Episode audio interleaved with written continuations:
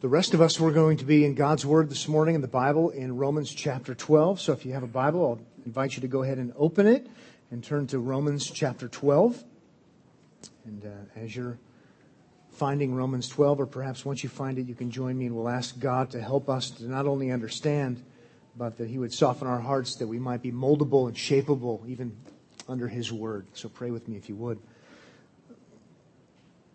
Once again, we come to you, Lord, asking for your guidance and for your help. Uh, having opened your word, we need your spirit to bring conviction, for your spirit to bring uh, light so that we might understand, so that we might comprehend, to see the glory of Christ and to see the great hope uh, that you've given to us in Christ. And so please help us, help us to learn.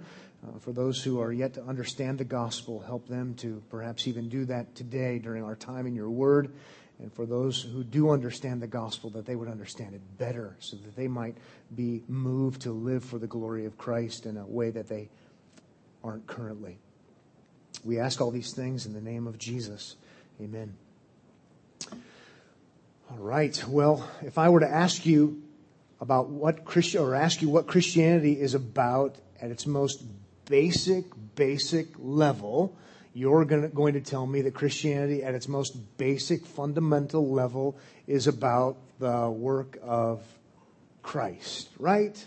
Christianity 101, the very foundation for everything, it's about what someone else has done for us in our place. It's about how Jesus, that's why we call it good news, right? Jesus did what we ourselves don't do and don't have the ability to do. That he came, that he obeyed the law of God perfectly.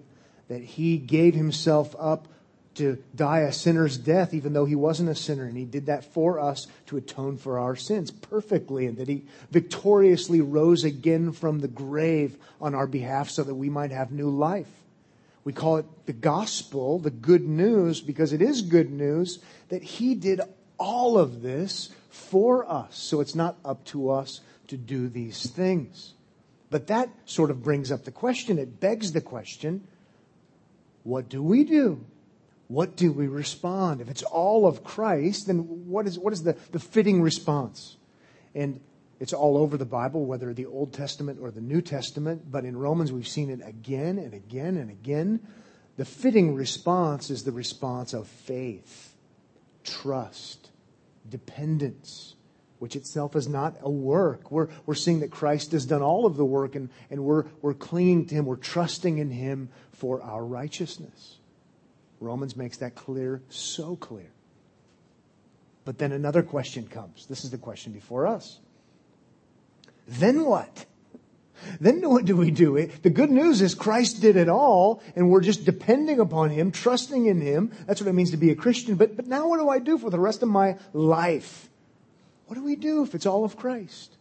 And Romans 12 really starts answering that question. Here's a way to simplify things. Romans 1 to 11, all of what Christ has done.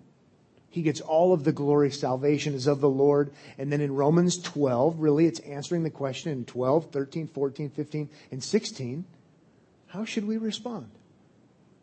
And we learn in the first couple of verses, we respond by worshiping. We respond with gratitude. We are so thankful for what He has done. And then He moves on to explain how our whole life now whether it's how you interact with other people who aren't Christians, people who are Christians, whether you interact with the government, whether you interact with strong Christians, weak Christians, no matter who you interact with, no matter how you, uh, what you're facing, your whole life is now an act of worship. It's all out of gratitude for what Christ has done. There you go. There it is. But in Romans 12, the very first issue of how do you live in a certain way in light of the gospel, under the shadow of the cross, if you will, the very first issue is the issue of love, loving other people. And so this morning we're going to continue studying this section in Romans 12, verses 9 to 21, which is all about the Christian's response to Christ, response to the gospel, the response of love. And so 9 to 21 uh, is a series of commands. There's all kinds of commands. Do this, don't do that, do this, don't do that. But the one thing that holds them all together, they're all enmeshed with a common theme. Somehow they're all related to love. doing something for the benefit of others. And the idea is having experienced the love of God in Christ and having been redeemed by the blood of the Lamb, we now want to respond out of gratitude and we, we, we want to show love. We want to imitate God's kind of love, if you will, amongst ourselves as Christians. And so we've been looking at this for a couple of weeks. If you're just joining us, you'll be able to fit right in. But what we've already seen is we've seen a number of dimensions of love. We've seen, we've seen that it's to be genuine in verse 9, it's be, to be discerning in verse 9, brotherly, verse 10, competitive, as in we outdo one another, showing love and honor, verse 10. Uh, we've seen that it's centered on Christ in verse 11. We've seen that it's waiting for something, Christ's return and patience, verse 12, we've also seen it's a giving kind of love. And this morning, we're going to continue on the list, if you will. What, let's look at more dimensions of our Christian responsibility to love now that we've been loved. Okay, we're not going to do these things to try to earn the favor of God. This is not just a to do list. But having had the favor of God earned for us by Christ, having now become Christians by grace and only by grace, now we do want to do the right thing. We want to love. We're supposed to love. And he's covering this in so many different ways. And so on my list here in dealing with verses 9 to 21, I'm on dimension number 8. But if this is your first Sunday joining us, um, you can just start with number 8 or you can number it number 1 and then we'll all be confused. Um, So we'll just start with number eight. It might be your number one. Looking at the multifaceted, many dimensions of Christian love. Now that we've become Christians, assuming you are one, you may not be one, but if you're a Christian, now we want to act in a Christ like way. It's a way to worship Christ because we're trying to imitate him having had salvation earned for us by Christ. So we'll look at a handful of these this morning. And uh, let's go ahead and start with number eight. Christian love or gospel love is blessing. Let's try to limit it to one word. It is blessing love. And look with verse, look with me at verse 14 where it says, "Bless those who persecute you, bless and do not curse them." And I can do that easily, provided this with sarcasm. yeah, I can give them a blessing, all right. I don't know about you, but this isn't easy. This is difficult stuff and, and, uh, really difficult. I'm supposed to bless people who persecute me and I'm supposed to bless and not curse them. Well, that's just not natural. In fact, that's not really even fair. Fair would be if they do it to me, I do it back to them. But here we are as Christians. We didn't receive what was fair. Fair for us would be we break God's laws. He says the wages of sin is death, and God condemns all of us. So, having experienced not fairness or justice, having experienced God's amazing love, mercy, grace, we now need to be these kinds of people. And so when we're persecuted, we respond with blessing, not cursing.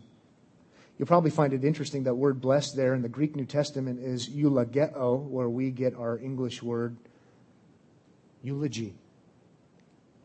What's a eulogy? A eulogy is typically what happens at a funeral. And I would like to preach the eulogy at some of my enemies' funerals, but sarcasm again. the eulogy is when you speak well of someone, when a family member or a friend or friends or a pastor gets up and says, "Here, let's remember these great things that this person did in this life, and wasn't uh, weren't they, you know, great?" You know what our job is now as Christians, having experienced the grace and mercy of God, having experienced the love of God. When people oppose us, we eulogize them we speak well of them. That's tough stuff. The only way this will ever make any sense to you is if you again have already bathed yourself by God's grace in the pool of the gospel. Having heard that God loved us when we weren't lovely, that Christ died for our sins when we were sinners, then we see that God loved us when we weren't lovely, and now others aren't lovely to us and we don't give them payback, we give them blessing. Now, certainly in a practical sense, this doesn't mean when someone blasphemes Christ to you, you have to somehow compliment them on their blaspheming. Certainly, you would want to admonish, you would want to respond, to give a defense for the hope that is in you. But you can do that, and you can bless those who persecute you. I'm going to respond, and then I'm going to say, I don't know, I'm going to pray for wisdom, but maybe, you know, one thing I appreciate about you is something. Some of you are persecuted directly because of your union with Christ. This is for you. Some of you some of you have a spouse that is all over you because you love Jesus Christ because he loved you first. And so, having experienced the love of God, you're trying to imitate that now. Now you're, you're standing in the shadow of the cross and you're trying to be Christ like. And you're going to bless them even when they persecute you. This might happen in a classroom, if you're a professor or a student. Doesn't mean you can't give the truth, but as you're persecuted, you seek to bless and not return, quote unquote, what we might call the favor. Jesus himself in Luke 23 34 said, Father, forgive them, for they know not what they do.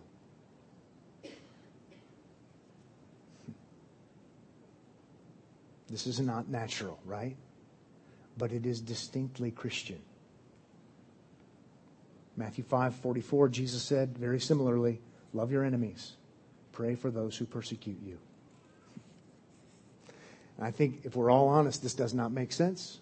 This doesn't come naturally. The only way it's going to come is if we're thinking gospelly, to make up a word. If We're thinking about God's love for us and how it wasn't merited. We didn't deserve it. In fact, we deserve judgment. Okay. I can bless those who persecute me, just as Jesus did by the grace of God. Now let's move on to another dimension of Christian love in light of the gospel. Christian love in light of the gospel is number nine, compassionate. It is compassionate. Verse 15 says, Rejoice with those who rejoice, weep with those who weep. There's a better word than compassionate, but we don't use it very often, so I didn't lead with it. It's the word empathy. Empathy is putting yourself in somebody else's place. So sitting in their seat, standing in their shoes. Christian love is empathetic. We show empathy.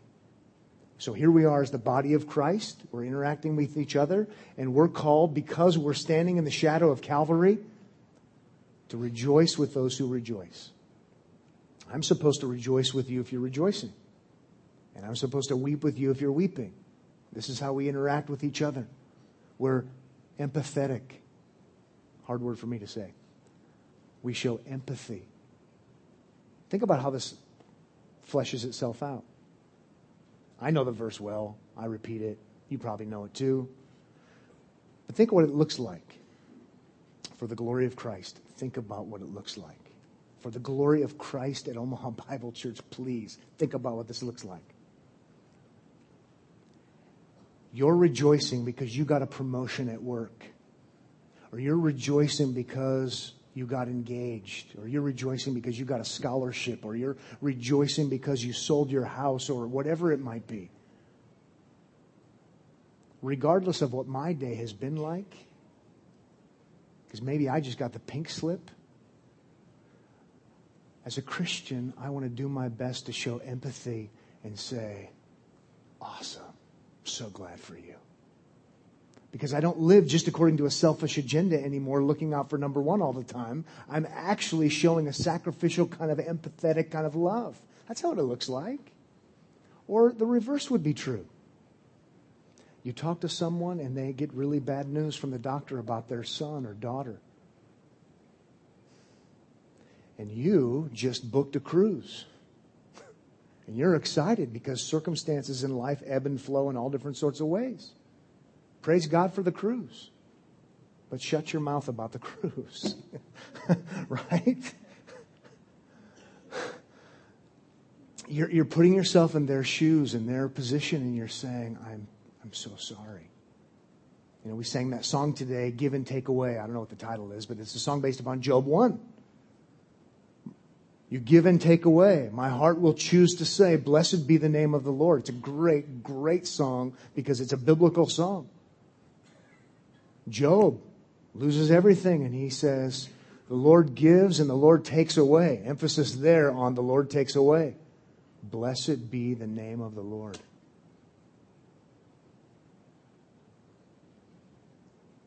But I'll tell you what, if you're the person that gets the bad news, I'm the ultimate in boneheads if I start preaching a sermon to you about the sovereignty of God in Job 1. Get it together, stop crying, would you? That's not Christian love, not weeping with those who weep. Oh, there's a time and a place to talk about this reality. I want to talk about it and sing about it so it's so part of a fiber of your being that you do think like this, but still let's weep because this is tragic and this is difficult. Right? This is practical, helpful for us. We've experienced the love of God. He came here and became one of us for our benefit. So as I think about my relationship to you, you think about your relationship to me, we think about our relationship to each other. It's not always going to be perfect. I'm so glad that our salvation doesn't depend upon doing this perfectly. It is in Christ. Just trying to think about the other person. People share good news with you, try rejoicing with them. Share bad news with you, try weeping with them. There's a time and a place for everything. We would do well if we could do this. We would do very well. It's empathetic, it is compassionate. How are they feeling? And I want to sense a sense of how they are feeling. I don't think this is asking us to be fake. That wouldn't be good. It's to be genuine. It's to be without masks. We've talked about that. But you, you have a, a sense of, of compassion. By the way, this assumes we know something about each other. It assumes that, you know, we don't just clock in and clock out and good morning, Ralph. Morning, Sam.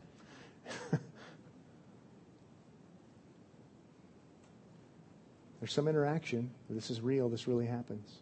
All right, let's move on to another dimension of Christian love. In light of living in the shadow of Calvary, the gospel, uh, gospel love is harmonious. It is harmonious. It is harmony love. Verse 16 says, live in harmony with one another.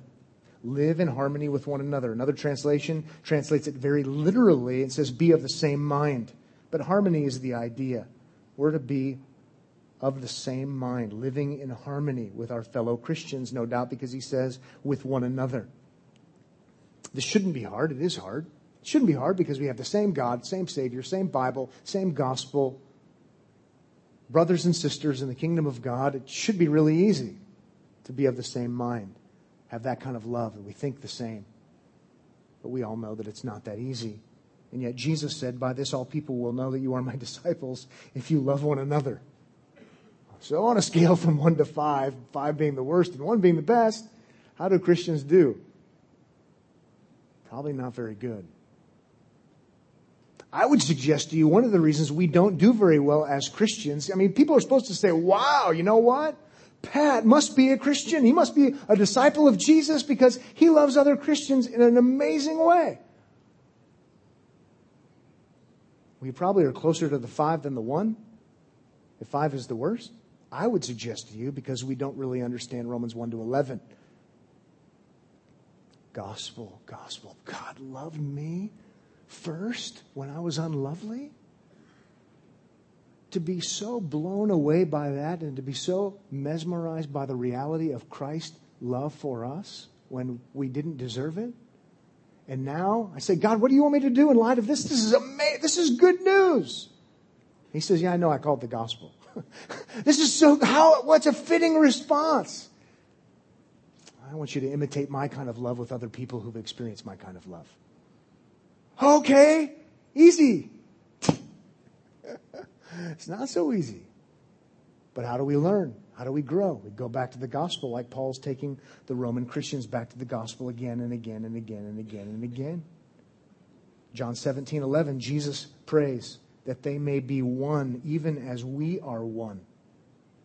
How about that? Jesus prays for our unity, not unity over gospel compromise, not unity over the truth. He's not even talking about that. He's already established what the gospel is real clearly.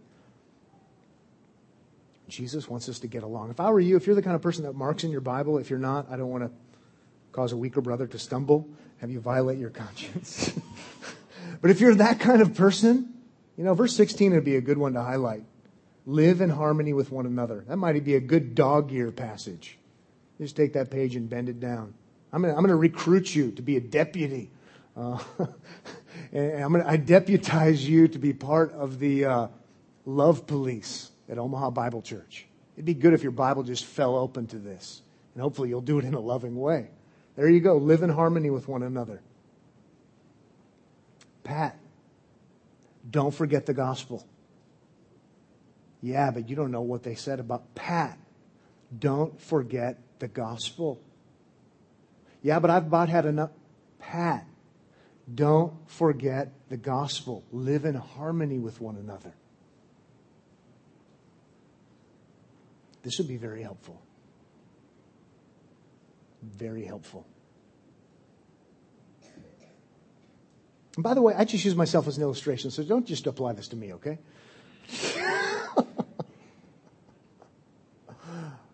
I want to be part of this police force too. Let's get along.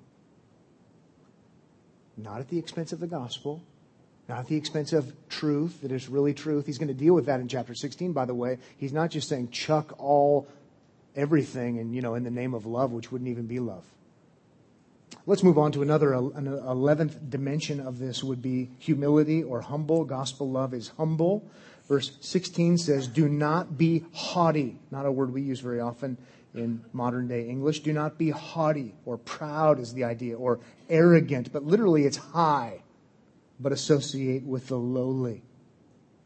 It's a good image. We, we've even seen throughout history in older times where you'd have royalty or you'd have a high ranking officer and they would be up on their horse, up on their, what kind of horse? Up on their high horse. Not like the little people down here. Well, it's time to come down off of your high horse and just be one of the rest of us having experienced God's great, amazing love, we're not up on a pedestal. We're going to come down and be with everyone else. Years ago, in an Oscar speech, a composer said this I was going to thank all the little people, but then I remembered I am the little people. And uh, I think that's helpful. Come down. Now let's get a little technical because it's of significance in understanding the passage and the flavor of it a little bit more, where he says, but associate with the lowly in verse 16. The word associate, uh, the Greek word that's translated associate is used two other times in the New Testament. Translated one time, led astray. This is fascinating. Another time it's translated carried away. All three times it's in the passive. You're led astray. You're carried away. Those other two times, it's negative.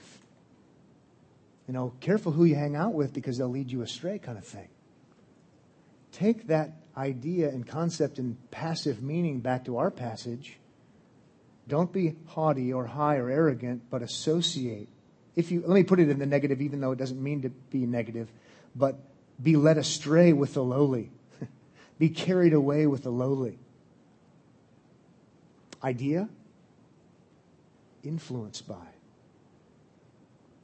Idea, you spend enough time off of your horse down with the little people because you are the little people that you actually become like them. They influence you.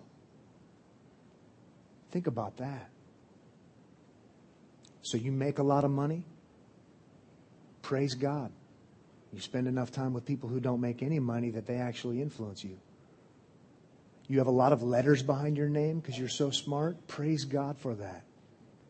You spend enough time with people who are in the negative when it comes to letters behind their name, enough that they influence you. Get off your high horse, spend time with the people that you really are a part of. Because remember, we actually are equal in Christ. Remember, there's neither Jew nor Greek, there's neither slave nor free. There is neither male nor female, for all are one in Christ Jesus. Galatians chapter 3, verse 28. Even go back to Romans 12:3. He says it a little bit differently, but the same idea is involved in Romans 12:3. I love the way he says it. For by the grace given to me, I say to everyone among you. This is for all Christians. Here's, here's an all points bulletin. Not to think of himself more highly than he ought to think, but to think with sober judgment, each according to the measure of faith that God has assigned. The idea, sober judgment. I think I probably said sober gospel judgment. I think I'm better than you. That comes naturally because I love myself. You think you're better than me. And we just tend to fall into that rut of thinking. And he says, Hey, wait a minute, pal. Think with sober judgment, sober gospel judgment. You are under the wrath of God, like everyone else, and God saved you. You are a part of the little people, no matter how smart you are. Think with sober gospel judgment.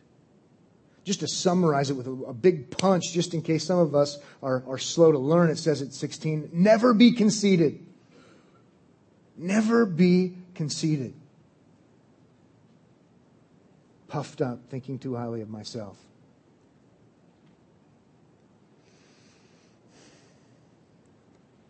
Take it back to the gospel.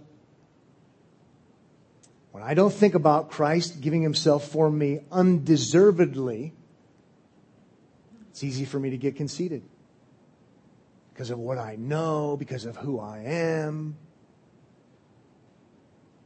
Maybe for you, because of what you make, the influence that you have, the clout, the experiences in life, your youth, either end of the spectrum, your age or youth, better than other people.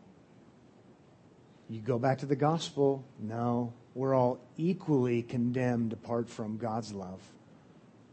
Okay, this is helpful. You say, Pat, is this all you ever talk about? Yes. Very predictable. Hmm, let's see. Do you think the pastor will talk about the gospel today? Well, by George. June? I think so. it's a Christian church. it's the solution to this whole thing. Paul's a great example of this in Titus chapter 1. In Titus 1, he says this, verse 4 To Titus, my true child in a common faith. Which doesn't mean much of anything to us unless we stop and think about it. Paul, hybrid, high ranking, educated Jew.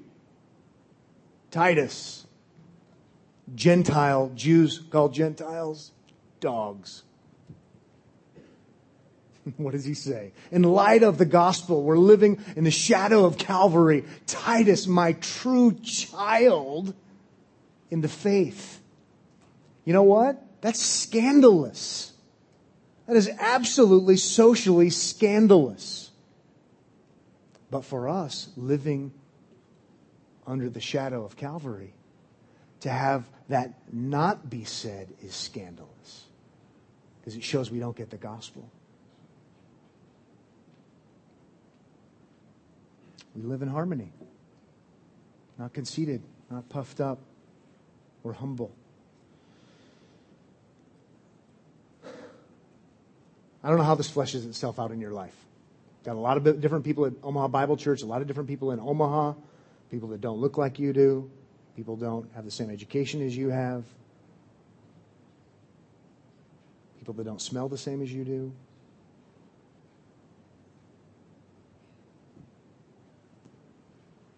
Harmonious, off the horse, in the trench.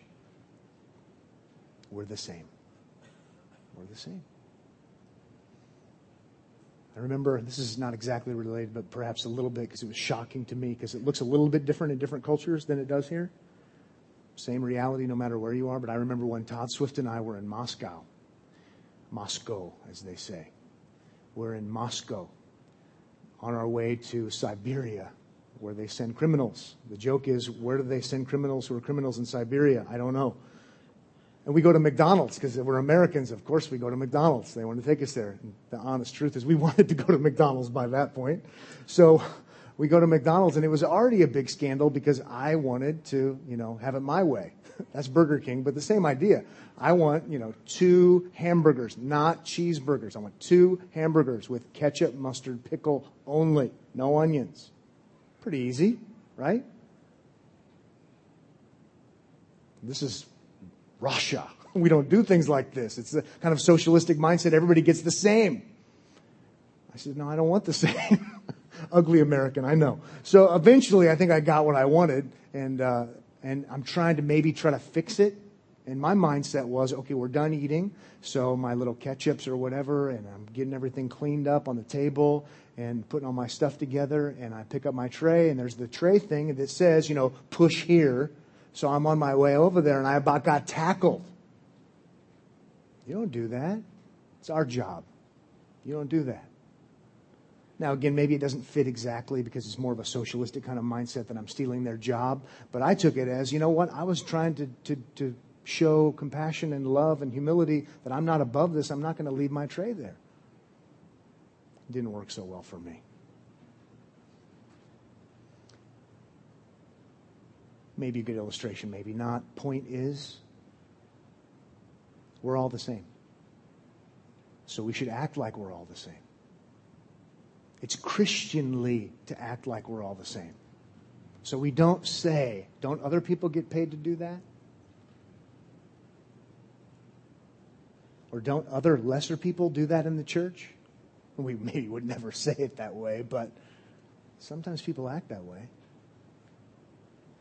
It's just not Christianly. It doesn't make sense. Let's move on. Number 12 uh, gospel love is non retaliatory, it doesn't retaliate. Easier. Look what he says in verse 17 repay no one evil for evil. Repay no one evil for evil. That's pretty tough.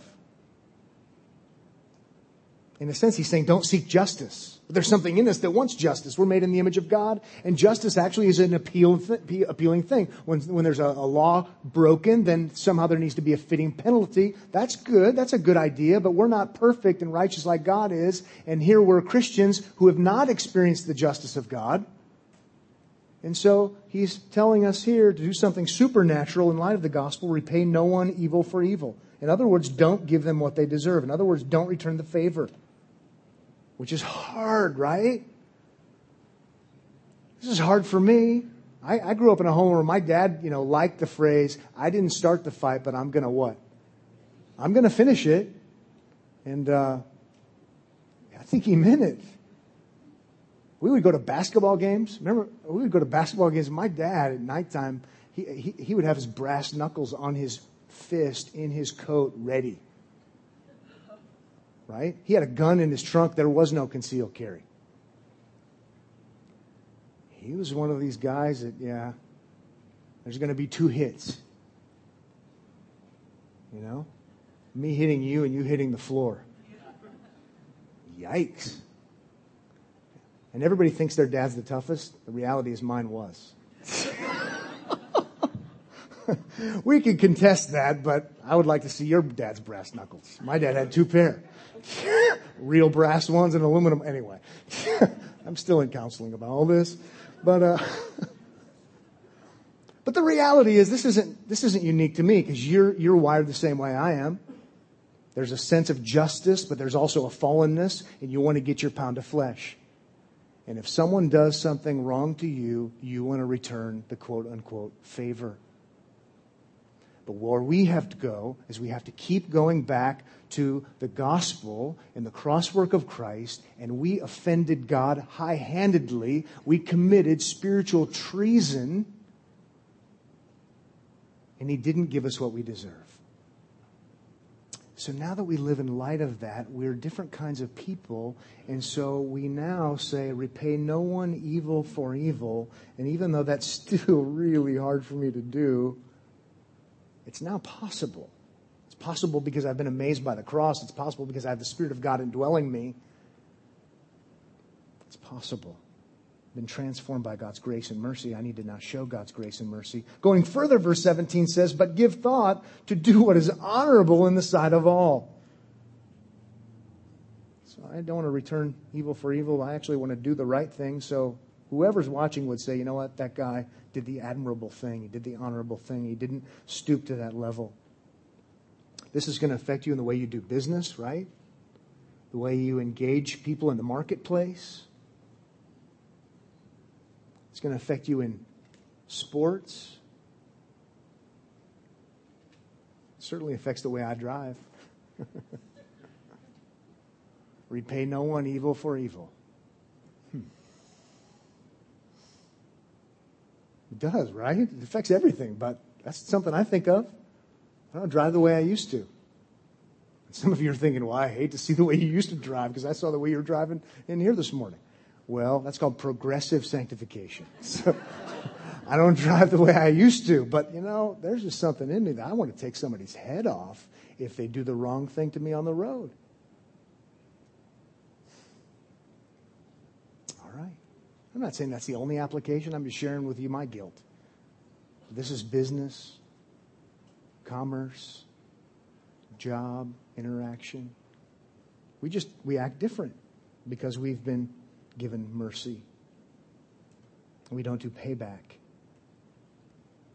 Let's do one more. Gospel love is peaceable. Gospel love is peaceable. We'll do one more and then we're going to have the Lord's Supper together. Verse 18 says, if possible. I love the care and concern and the wisdom of this. This was not written by somebody who was a Christian for five minutes. If possible, so far as it depends on you, live peaceably with all. Live peaceably with all. It's very, very helpful, very, very good. He's not saying turn your brain off and let people walk all over you and don't pursue justice and don't pursue righteousness and don't do the right thing because you know what? You just do nothing. No, but, but if possible, insofar as it depends upon you, seek peace with everybody. You, you, you can't do what God did. He established peace with us based solely entirely on what He did. But that means you, of all people, should have an understanding of how a one way peace agreement does work. So you do your best to resolve the conflict. You don't just let it go. You try to do your best to resolve the conflict, and then you say, I, I, I tried to try to pursue peace with everybody here. And again, you understand this whole peace thing. Romans chapter 5, you have peace with God. And you say, well, I'll pursue peace with that guy once they say they're sorry. You don't understand the gospel. That's not how the gospel works. You're going to pursue the peace insofar as you possibly can so you can show Christian love. And again, you can apply this in different ways to all of life. My most recent challenge to this is in the realm of sports. And I'm thinking conviction wise, in light of all this gospel saturated kind of thinking and studying, and I've got this event and I've got this potential conflict with somebody, and the rule book is on my side, and I'm about ready to call down, you know, throw down the gauntlet. The law says. And I'm thinking, and I started pushing it, by the way, going down that road, I'll confess. I thought, you know what, I need to act like a Christian here. And there's probably a peaceable way to get this resolved and to get this solved. And uh, I think it did get resolved. I'm sharing with you, I'm at least seeing some progressive sanctification in my life. Insofar as it is possible, our privilege as Christians who've received peace are seeking to be peacemakers and live differently.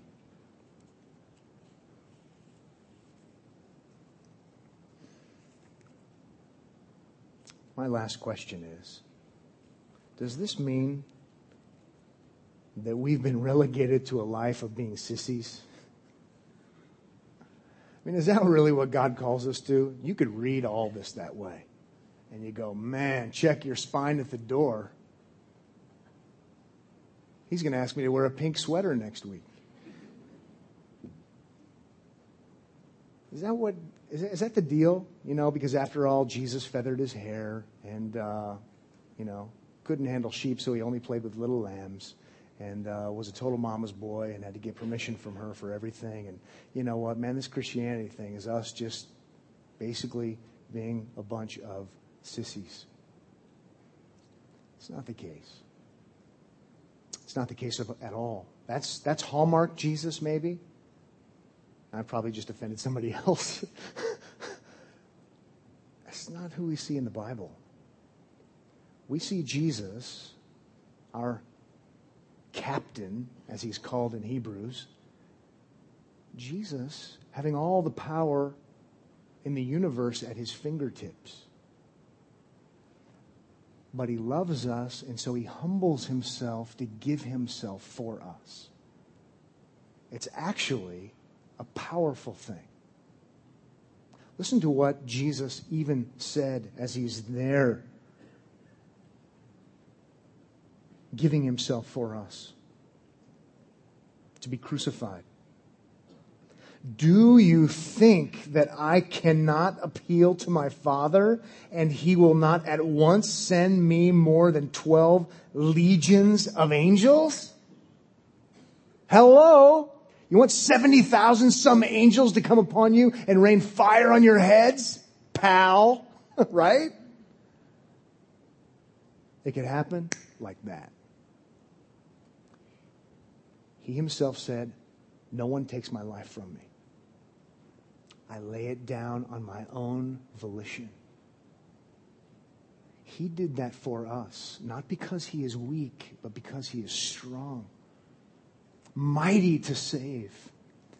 We live in light of Calvary, and we try to be like Christ, and we try to keep it under control and give ourselves and show ourselves to be humble people because we have a great Savior. Don't forget that. Honor Christ with your love and humility, and people will see and say, that person is a different person. How will they know they're my disciples? And they have love for one another. To the degree that we don't get that, and we, we, we, meaning me, we don't get it, I do know the answer, and that's to keep going back to gospel kindergarten. And we need it so badly because that's actually where you go to get your gospel PhD. Because they're really the same. They're really the same. Pray with me. Father, thank you for our time together and looking at our responsibility to love, which is a fitting responsibility. It's a reasonable responsibility because of your great love for us. Uh, Lord, I know that there's a great potential that only part of what was said today is being heard, and perhaps uh, some are thinking we must do these things and then somehow you will accept us. Uh, Lord, please have that not be the case. Just make it crystal clear, if you make nothing else crystal clear to our minds and our hearts, that we are accepted by you because of the work of your Son. And now we desire as Christians to do what is honoring to you, which is to imitate your love out of gratitude. And so we do that. Lord, now as we have an opportunity to eat bread and drink wine as you yourself called us to do in remembrance of your great atoning work, your life giving work, Lord, have this be a great time where we find ourselves rejoicing. May it be a reminder to us that indeed it is in Jesus where we find our rest. That we do come to you weary, weary because of sin, weary because of religious duty and responsibility, weary even because of your good and holy law because we don't live up to its standards. But we find rest in Jesus who gave himself up for us. And so, Lord, remind us of the great rest that is ours, even now as we eat and as we drink. In Jesus' name, amen.